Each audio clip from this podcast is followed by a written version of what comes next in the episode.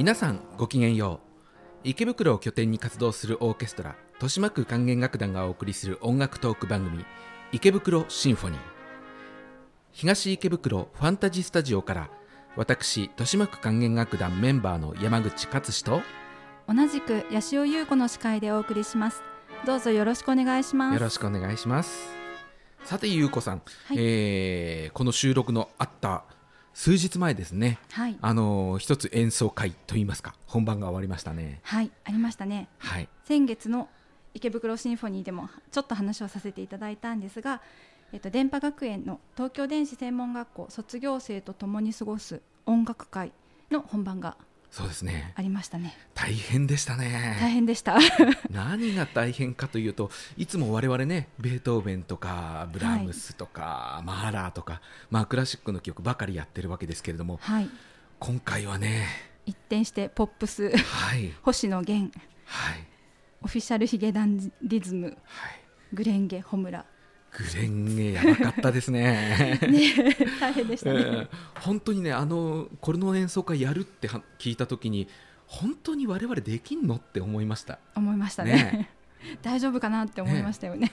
だけどやってみたらなんかみんなうまいのね。うん。びっくりした。びっくりしました。みんなすごい聞いて予習してたって感じですよね。そうそうそうこんな細かいねパッセージがこんな全員揃って弾けてんのかっていうね。うんすごく難しいリズムなのに、うん、できてなかったのはファゴットの人だけだったような気がするんだけど。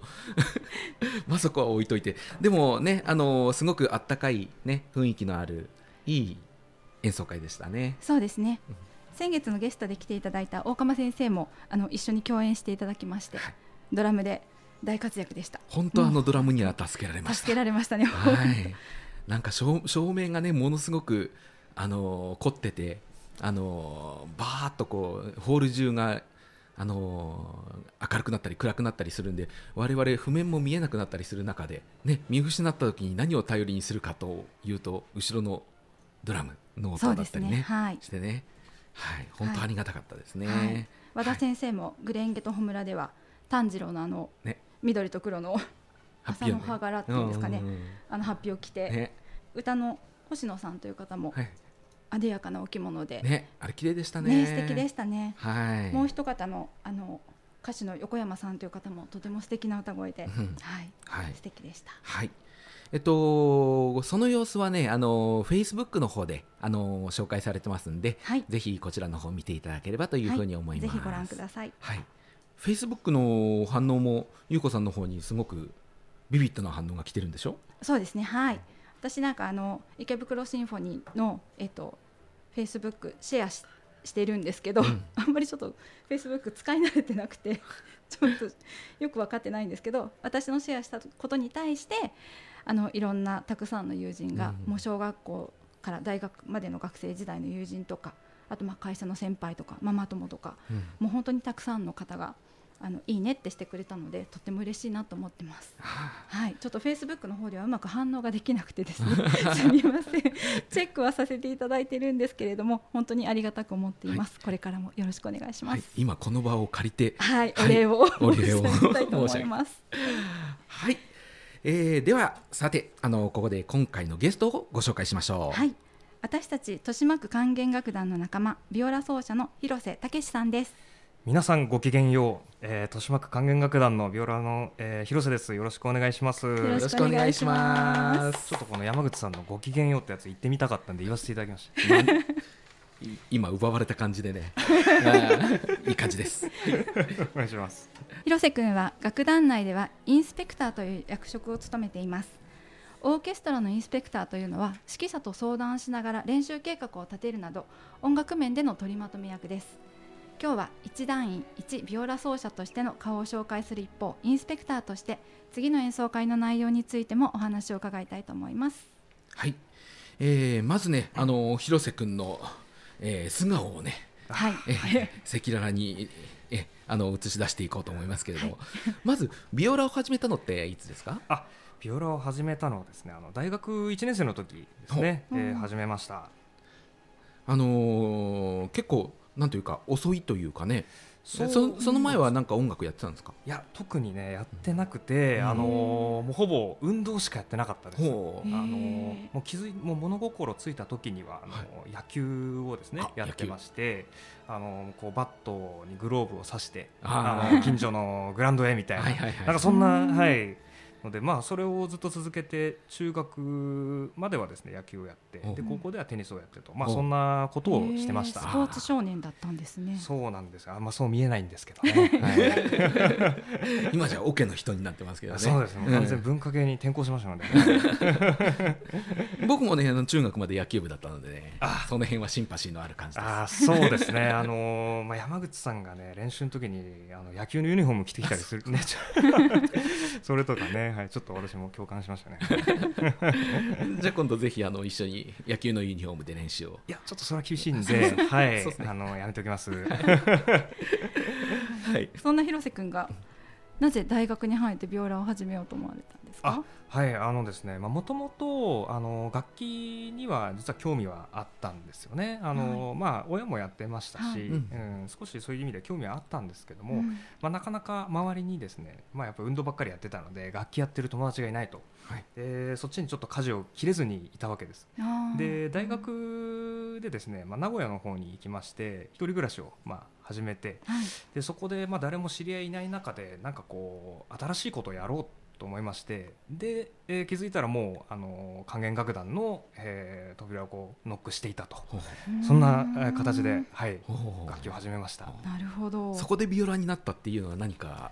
あはいはいはい。あのーまあとりあえずバイオリンを触ってみたんですよ。はい。でその時にですねあの教えてくれてたあのバイオリンの先輩がとても美人な方でまあ僕シャイなもんでねその女性き美人にね教えてもらうっていうのがすごい緊張 するじゃないですか。当時はそうだったんだ。そう 今もそうですよ。あそうですか。はい、そうですそうです。でちょっとまあその先輩に教えてもらうのは少しあの精神的にきついなと思いまして似た形のビオラを始めました。あなるほど お母さんはチェロですもんねあ、そうです。チェロやろちょっとうとは思わなかったんですか？やっぱりねあの親とは違う楽器にしたいなとなるほどはい思いましてなんか嫌じゃないですか。わかんないですけどもはいあのそこは一応被らない形でねあのビオラをということで選択しました。はい。はい。えー、と豊島区管弦楽団に入団したのは就職で東京に来た時はいって感じですか、そうですね、はい、東京に来て、あのまあ、やっぱり学生、えー、と社会人になってもね、うん。オ、ケは続けようと思ってたので、うん。えーいくつかこうオケを回っていて、でまあ、もちろん自分の親がえー入っている、えー、豊島オケもちょっと見学させていただいてと、まあ、そこで、はい、豊島を見学させていただいたという形ですね。はははははい。豊島のどこが良かったって感じ？やっぱりですねあの圧倒的な出席率。あのーもう初回の練習からもうフルオーケストラでね弦楽器も6プル7プルいて、ものすごいサウンドが鳴るわけですよ。うん。これはあのーなかなか他のオケでは味わえないなと思いまして毎回この幸せを味わえるのはもう本当にあのここしかないなと思ってもうすぐ入団決めましたね。うん。はい。これはぜひ聞いてみたかったんだけどお母さんのいるオーケストラに参加するっていうのはなんか抵抗ってなかったの、あのー当時はあのーなかったんですね。うん。っていうのも、あのーまあ、その時社会人ね成り立てで、えー東京に来てなんか、まあ、社会人デビューじゃないですけどなんか親孝行みたいのを一つしたいなみたいなう。ん。あのー考えがあったんですよね、その時。ほはい。まあ、で自分でできることってなんだろうと考えた時に、まあ、同じオケに入るっていうのも一つの親孝行かなとうん。思いまして、うん。えー入りました。はい。まあ、その時はだから抵抗が今はちょっとあれですけど、はい、抵抗ありますけど。ういうところに抵抗が今いやーあのーまあいあの一緒に住んでた時なんかは、あのーまあ、例えば自分が部屋で練習してますよね、でそうすると突然自分の部屋のドアがバンって開いて親が入ってくるわけですよ。今の S が低いみたいな。音が低いみたい。なリズムが違うとかってで こっちはねもうあのー初めてその楽譜をね弾いてるわけなんでいや今そういう段階じゃないんだよみたいな。話をしてるんですけどいやいや関係ない。今の音が低いからみたいな。こっちはあのあなたのことを思って注意してあげてんだよみたいなせえなみたいなこれ。まあそんなことをはい。あのやったりしてまあそれはあの少しあの今でも抵抵抗というか。抵抗というかね。うん、引っかかるところありますけど。まあまあですね。今は一緒に住んでないんであれですけど。はいはい、はいなるほど。えっと豊島に入って最初の演奏会というのがこれは。はい、えーっとですね、まあ、これはすごいプログラムでしたけれども、えーっと交響曲第9番をですね、えーっとあー。3人の作曲家の第九を取り上げる、あの時ね。はい、はい。えーグラズノフ、ショスタコービチ、それからドボルザークですね。はい。あのーまあその時に、はい、それが初めての演奏会でしたね。はい。はい。はい。2016年10月の演奏会ですね。はい。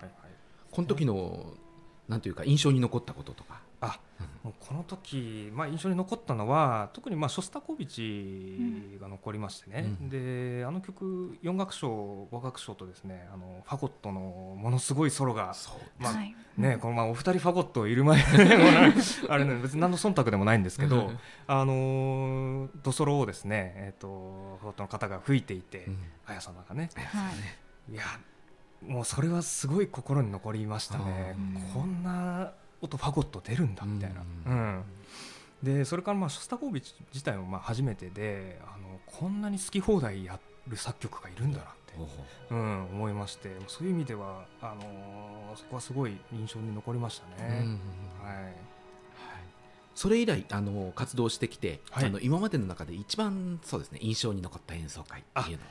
はい、これはですねあのちょうど2年前ぐらいですかね、えっと、行われたあの第88回の、演奏会で、えっと、ブルックナーの8番を取り上げた時、うん。うんこの演奏会がもう今、えー一番自分には残ってます。うん。あのこの時ですねあの豊島オケとしては、えーブルックナーの8番それからその次にマーラーの7番、うん。でさらはい。にベートーベンの第九がまあ控えてる。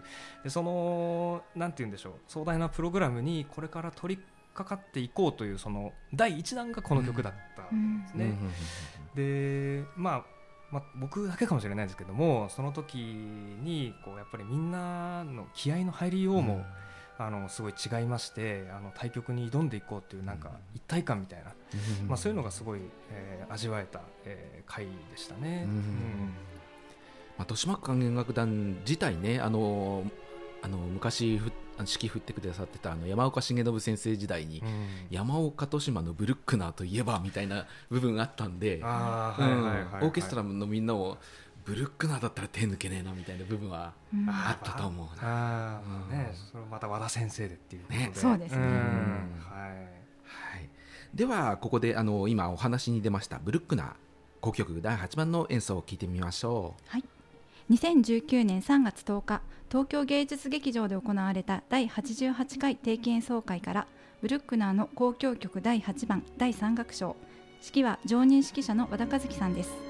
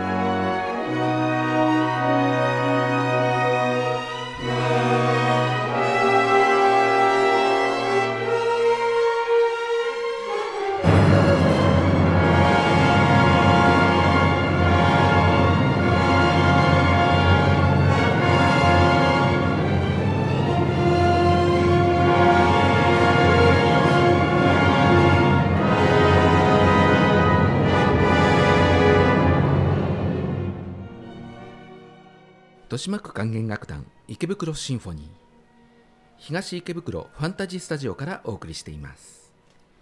ファンタジースタジオは池袋駅から徒歩7分サンシャインほど近くにあります。ソファーとテーブルのあるスペースの奥に防音室があり中にはアップライトピアノもあり楽器の個人練習やレッスン小さなアンサンブルの練習にも使えます。この番組はスタジオを運営する言葉リスタ株式会社さんの全面協力でお届けしています。えー今回は豊島区管弦楽団ビオラ奏者で音楽面の取りまとめ役インスペクターを務める広瀬武さんをお迎えしています、えーここからは5月に行われる定期演奏会についてお話ししたいと思います。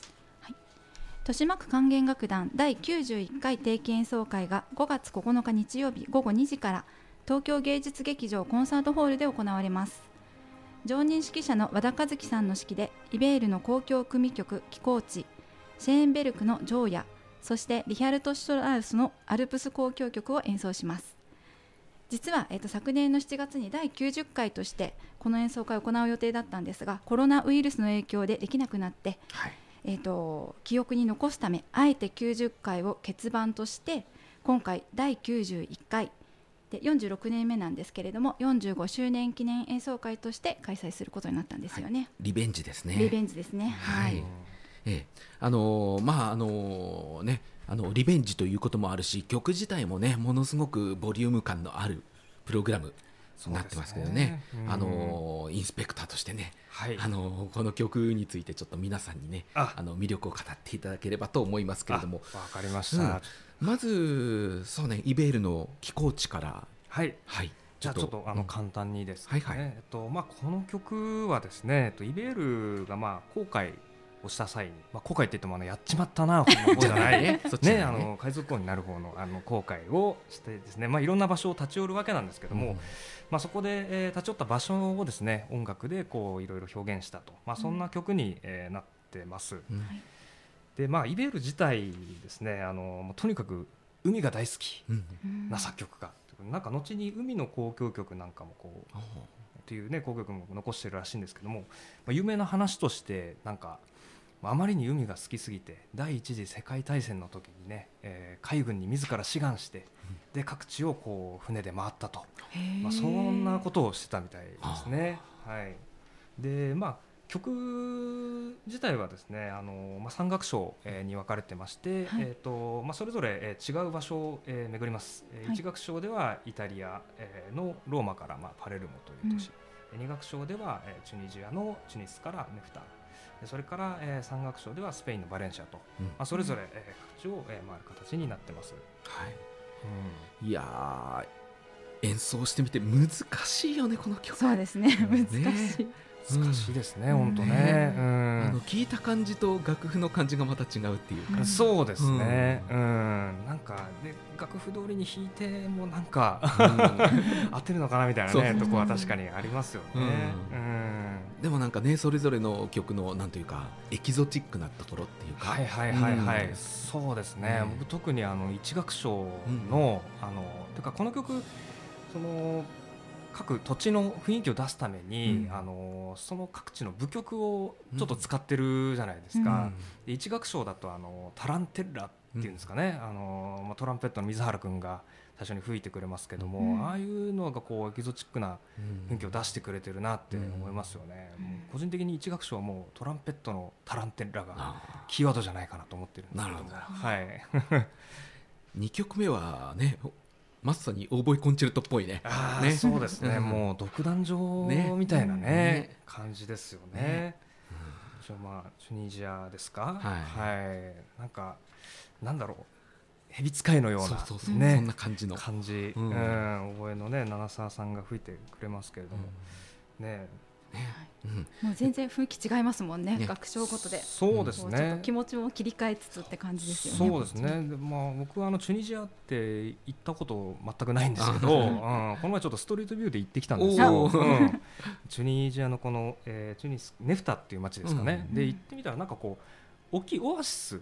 うん。なんか水がねこう溜まってるようなところ、まあ、砂漠の中にあるオアシスみたいなうん。感じらしいんですよ。うん、でまあオアシスといえばねこう皆さんからしたらこうまあ、砂漠から旅をしてきて憩いの土地みたいな、えーことだと思うんですけどもなんかまあそれ以外にもこうまあそういう場所なんでねお金持ちが集まったりとか、うん。綺麗な女性が集まったりとかもなんか綺麗な女性の話ばっかりしてますね なんかまあそういうのもあってあの欲望とかですねこうなんか少し妖艶な雰囲気、まあ、これれをあのうまく奈良沢さんが表現してくれるんじゃないかなと、思います。うん山岳賞もまた活発な感じでね。そうですね、ううん、これもすごいですよね、うん。これはあのスペインのセギディーリャという舞曲ですかね、うん。使われてるますけれど、まあ、カルメンとか、うん。あのね、あれでもありますけどね、まあ、活発な曲ですよね。はい。うん。まああのそれぞれのね曲の3曲の魅力をね皆さんに感じてもらえばいいかなと思いますね。はい。はい。えー次の曲がシェーンベルクの「ジョーヤ」うん清められた夜っていうふうにも言いますけれども、うん。えーこの曲についてどうぞ。はい。まあ、この曲、そうですね、あのーこの曲で卒論を書かれた山口さんの前でですね。話をするの ちょっとしはねちょっとねやりづらいですけど。暴露されてしまいました。二人で大いに語っていただいて、はい、まあ基本的にはあのー男女のまあ深い愛がテーマの曲になってます。でこの曲をまあ知る上で大事なのが、えっと、リヒャルト・デーメルという、えー詩人ですね、うん。えーまあ、この方がまあ同じタイトルで、えーこの詩を書いてまして、まあ、少し物語の物語性のあるような、えー詩になってます。うん。でそれに対してシェンベルグがまあ大変感銘を受けまして、えーそれに曲をつけたということで、うん。まあ、ある意味こう公共詩のような、ねうん。あの形になってます。でまあちょまあ、その物語についてね、えー少し話をさせていただきますけれども、はい。えー前半と後半に、えーまあ、大きく分けるとするとですね前半は、えー女性の、まあ、ある告白がテーマ。で後半はそれに対しての男性の答え。まあ、こんな風に分けられるんじゃないかなと思います。でまあ物語の冒頭からね話をしていきますけれども、まあ、男女が、えー夜2人でまあ歩いてるわけですよね。まあ、普通男女2人で歩いてたらなんかこう楽しそうな、ねうん。ルンルンで歩いてんじゃないかなって思うんですけど、まあ、この曲はもう全く違いましてあの非常に重苦しいうん。あの空気の中から、えー始まります。というのもですね、まあ、この女性は、えーまあ、この男性に対して、えー言わなければならないんだけどもちょっと言いづらい。言ったら嫌われちゃうんじゃないかとか、まあ、そういった何かこう抱えるものが、えーありまして、まあ、それを、えー歩みとともにですねこう語り始めるわけなんですね。うんで、まあ、早速まあその告白の内容というか、う んあれに入りますけれどもこれあの実は今日詩をあの持ってきたのでそのままね読みますよ、はい。えー女性、えー男女2人でこう歩いてます。女性の方の言葉、えー私は子供を宿していますでもあなたの子ではありません。私は罪を背負ってあなたの隣にいます。私はひどい過ちを犯してしまったのですと、まあ、要はあなたの子供じゃない子をお腹に宿してますよと、うん。うんこの告白からこの曲は、うん。始まります。うん、重い。重い。そうですね。これは朝に聞くのはあんまりあれかもしれない。そうですね。でまあなんでそんなことに、えーなってしまったのかと、えーいうことなんですけれども、えーこの女性はまあいろいろあってですね、えっとまあ、生きる喜びっていうのはなかなか見出せずに、えーいたんですけれども、えー一つこう味わってみたい幸せというかあのありまして、えっと母となる喜び、えーうんこれをとにかく味わってみたかったと。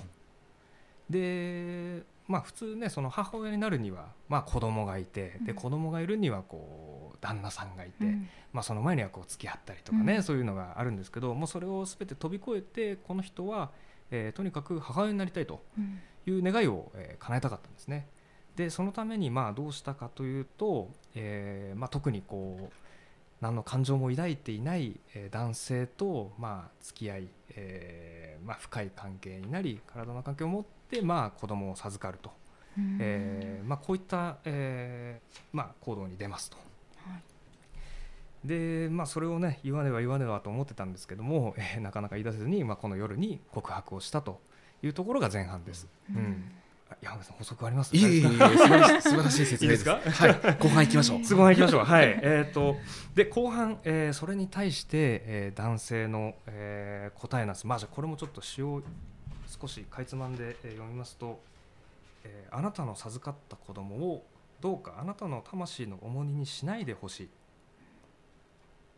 どうかその子を、えー私のため私の子として産んでほしいと。こういうふうに答えるんですねどうですかねこの男としてこれは。大きな男ですね。大きな男ですね。ちょっと。なりたいかどうかはね別として あのすごいなと思いますけれども、うん。うん。まあそんなあの物語になってます。で、まあ曲はですねあのまあお今かなり割愛して説明しましたけれどもかなりあの登場人物の心情の変化が、えー事細かにですね音楽で表現されてまして、まあ、逐一こうなんか物語と連携してねあのうん。心が共感できるような、えーまあ、そんな曲に、えーうん。なってます。はい。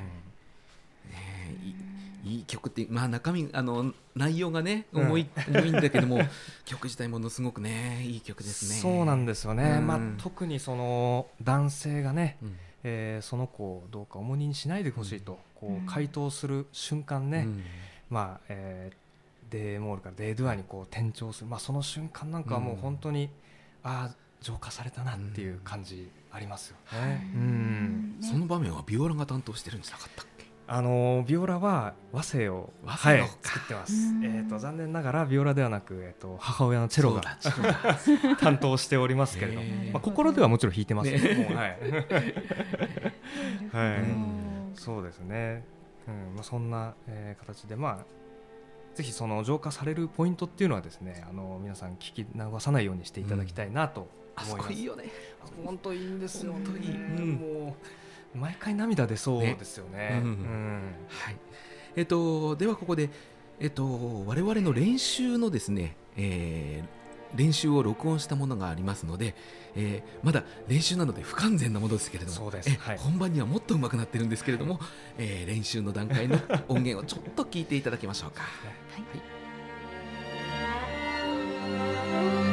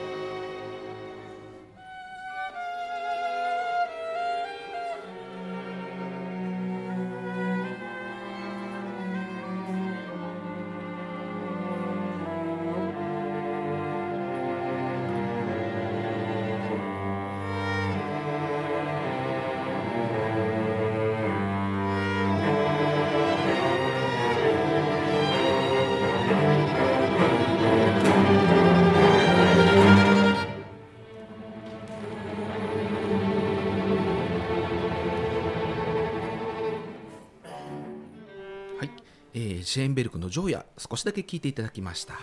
はい。はい、そんな曲だったんですね。あの弦楽合奏なので、菅の私たちっていうか山口くんは多分すごく詳しいと思うんですけど、私初めてそんなストーリーだったんだってちょっと恥ずかしながらね。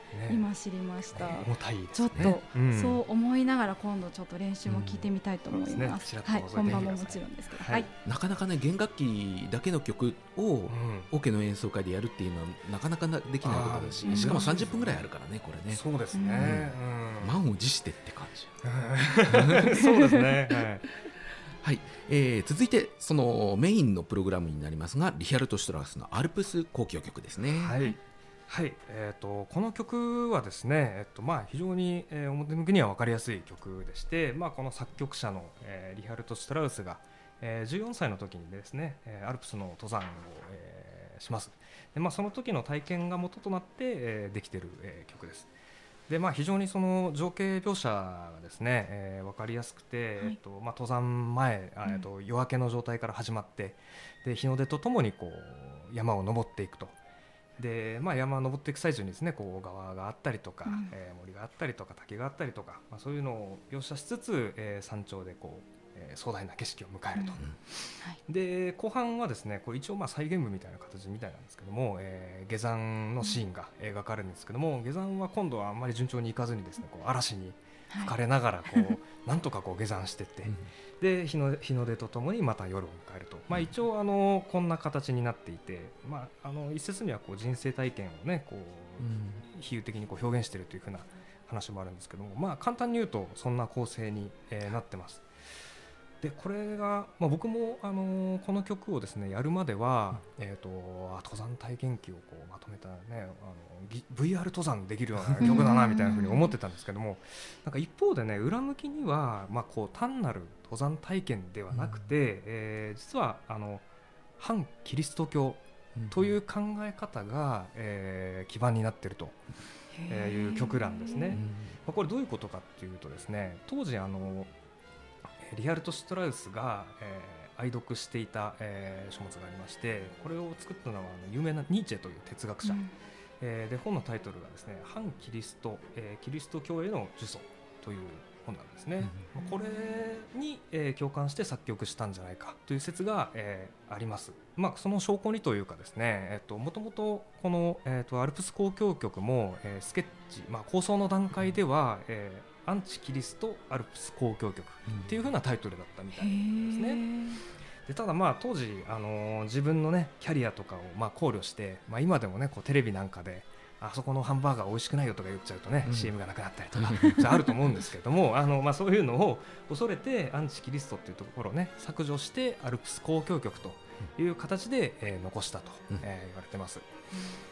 でまああのー、個人的にはそこに重きを置いてあのこの曲は捉えてるんですけれども、うん、えー、まあ、そのニーチェの著書の内容を簡単にまとめるとですね、まあ、キリスト教っていうのはあキリスト教の考え方としては、えー、自然っていうのは、えー、人間が支配するものであるというふうに、えー、伝えていると。で一方でニーチェはいやいやそうじゃないだろうと、まあ、あのそれは完全におごりだし、えー、唯一その人間を超えられる存在っていうのはもう神様でもキリストでもなく、えー、自然なんであると。まあ、いうふうにこの著書ではあの本当にごく簡単にまとめるとそんなことが書いてあるんですね。うん、うん。まあ、そう思ってですねこの曲を聴くと、えー、個人的にここが聴きどころっていうのがまああるんですけども、はい、えーとまあ、山頂に登ってね、うんはい、えー、そこから見える景色っていうのを表現するわけなんですけども、うん、もうこれでもかっていう響き、えー、一応ビジョンっていう名前で眺望というふうに訳されるんですかね、うん、あるんですけど本当にこれでもかっていう、えー、各楽器の、ね、響きがそこで、えー、鳴り渡るんですね。はい、で、まあ、ここまで極端に表現したのは、まあ、おそらくそういうは、えー、キリスト教に対して、えー、自然というのをもう非常に立派なものなんだっていうのをですね強く伝えたいがために、えー、ここで出していると。えー、いうところがあるんじゃないかなと思いますので、まあ、そういった背景も踏まえてここは聞いていただくと面白いかなと思います。はい。そう。なるほど、ね、演奏する方もちょっとそういうことを感じながら すいません今まで普通の登山のいやでもそう聞いても楽しめますよね、ね、これはね。楽しめる感じだなと思ってたんですけど。ね、とても勉強になります。今日。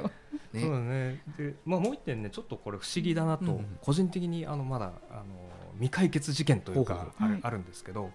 まあ、先ほど少し説明したんですけど下山する時はこう嵐にね、降られて、まあ、命からから、まあ、なんとか降りてくるわけですよ。でそこで、えー「日没」という曲に入るんですけど、そこであの鳴る楽器がまさかのあのキリスト教の象徴ともいえるあのオルガン、バーってなるんですよね。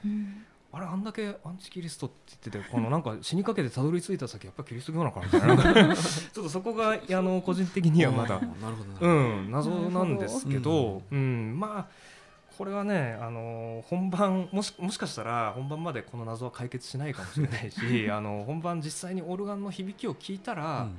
ああそういうことかって何か降りてくるものがあるのかなと、うん。ちょっと期待しながらね、はい。い、るんですけども、はい。なるほどなるほど。うん。はい。はい、まあそんな感じでございます。はいはいはい聞いている人もそこで謎が解けるかどうかそうですね。そういうことかっていうのね降りてくるかもしれないですね。ねそういう演奏したいですね我そう々もねですね。はい。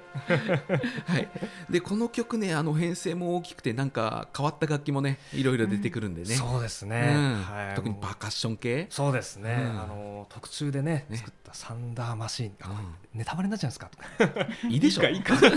ねウィンドマシンとかサンダーマシンっていうね、うんあの聞いたこともないような楽器がね出てきます。うん。雷鳴らすだけのためのそう楽器、ね。風の音出すためだけの楽器。けの楽器。うん。このためだけに作ったっていうのね。ねすごいです。すごいですね。ね。そういうのもぜひあのホールで見ていただければって感じですね。そうですね、はい。はい。視覚的にも楽しめるんじゃないかなと思います。はい。えーインスペクターとしてこの全体的にね、あのーこの演奏会をお勧めしていただければと思いますけれどもどうぞ。あ。はい、えーっとですね、まあ、先ほどね、八代さんの方からも話ありましたけれども、この演奏会、実は一回流れてしまっているというか、うん。あるんですね。で、まあ、ただ、当然ね、流れてはいるんだけども、我々あの去年ね演奏会がある前提で取り組ん練習もね、してましたし、はい。そういう意味ではあの豊島史上最も長い期間練習している曲なんじゃないかなと。そうかもしれない。うん。うん。そうなんですよ。ね、まあ、当然あの間に別の演奏会があったりして、えー実際には楽音を、ね、鳴らしてなかった期間っていうのはあると思うんですけどそれぞれがやっぱりこう研究してどうやったらいい音出せるかっていうのは考えてたと思うんですよね。そういう意味ではこうなんだろうここ数年のねいろんなコロナとかいろんな思いをですねこう、まあ、表現できる、えーいい機会だと思いますので、まあ、そういったものがあの伝わるといいかなと思います。うんぜひぜひこの演奏会をね、あのねたくさんの人に聞いていただきたいなと。そうですね、あの、うんぜひ、あのーまあ、先ほどのね、改札も含めてですね、うんあの頭に入れていただいて、聞いて、聞きに来ていただけると、えー嬉しいと思います。よはい。ぜひ皆さんお越しください。ろしくお願いします。えーではここで、えーアルプス交響曲の、えー練習録音こちらもありますのでこちらもちょびっとだけ聞いていただこうと思いますよろしくお願いします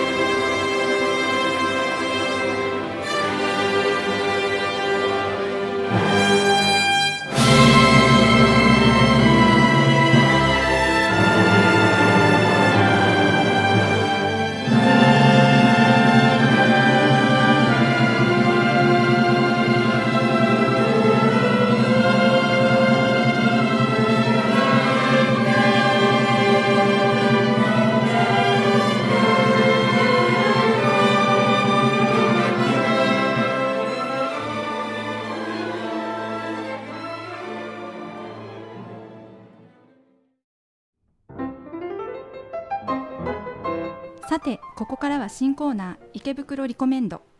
ゲストに池袋でおすすめのスポットを紹介していただくコーナーです。レストラン喫茶店ラーメン屋お花見スポット散歩コース池袋のお気に入りの場所お店などを自由に選んでいただきます。さて広瀬くんのお気に入りはどこでしょうか？はい、えー、と私のお気に入りはですね、はい。えー、とコーヒー亭という、えーまあ、喫茶店なんですけども、はい。ここの、まあ、おすすめポイントはいとしてはですね、はい。はいまあ、単純に、えーまずねコーヒーの豆の種類が多い。うん。あのよくあのなんだろうまあ、僕なんかもあの日本酒好きで日本酒バーとか行ったりするんですけども、ここはそういう意味ではあのなんだろうコーヒーあのコーヒーバーみたいなうん。感じで、へうーん、ものすごい種類があるでそれからまああのなんだろうね濃いあの茶色のねあうん。のテーブルとかこうあの椅子とかが並んでてとても雰囲気がある、うん。えーまあ素晴らしい素敵なお店でございます。はい。で特にねおすすめなのが、うん。えー、と BGM であのクラシックが流れてますここは、あうん、いいですね。そうです。だから練習前なんかあの入るとなんか 気持ちも上がりますし、はい、ちなみにあの僕が行った時にあの流れてたのは、えーチャイコフスキーの、えーシンフォニーの4番。の4楽章がものすごい音量で流れてました。あんな激しい曲が。あんな激しい。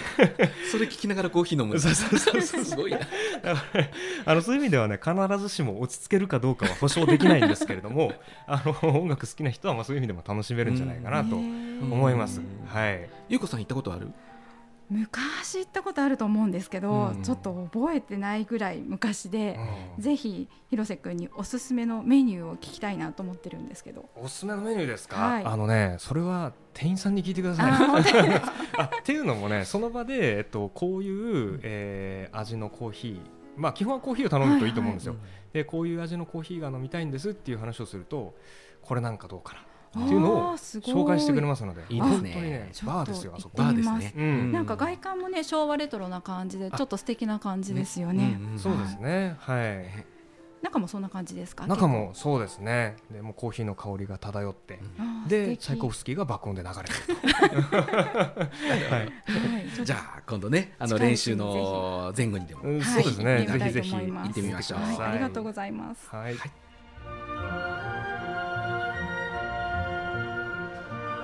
豊島区管弦楽団池袋シンフォニー。今回は豊島区管弦楽団ビオラ奏者そしてインスペクターの広瀬武さんをお迎えしました。広瀬君いかがでした？いやーあのとても楽しかったです。なんか喋りたいこと好き放題しゃべ ったようなところもありまして、はい。であとまあねお二方があの優しくあのねいろいろつないでくださいましたんで、あのやりやすかったですし、あありがとうございます。ったです、ありがとうございます。あのさすがだなと思いました。はい。えー楽しいお話ありがとうごはざいました,、ありがとうございました。さてこれでお別れです。次回は5月1日からのオンエアです。どうぞお楽しみに。今回もお聞きいただきありがとうございました。ありがとうございました。さようなら。さよなら。さようなら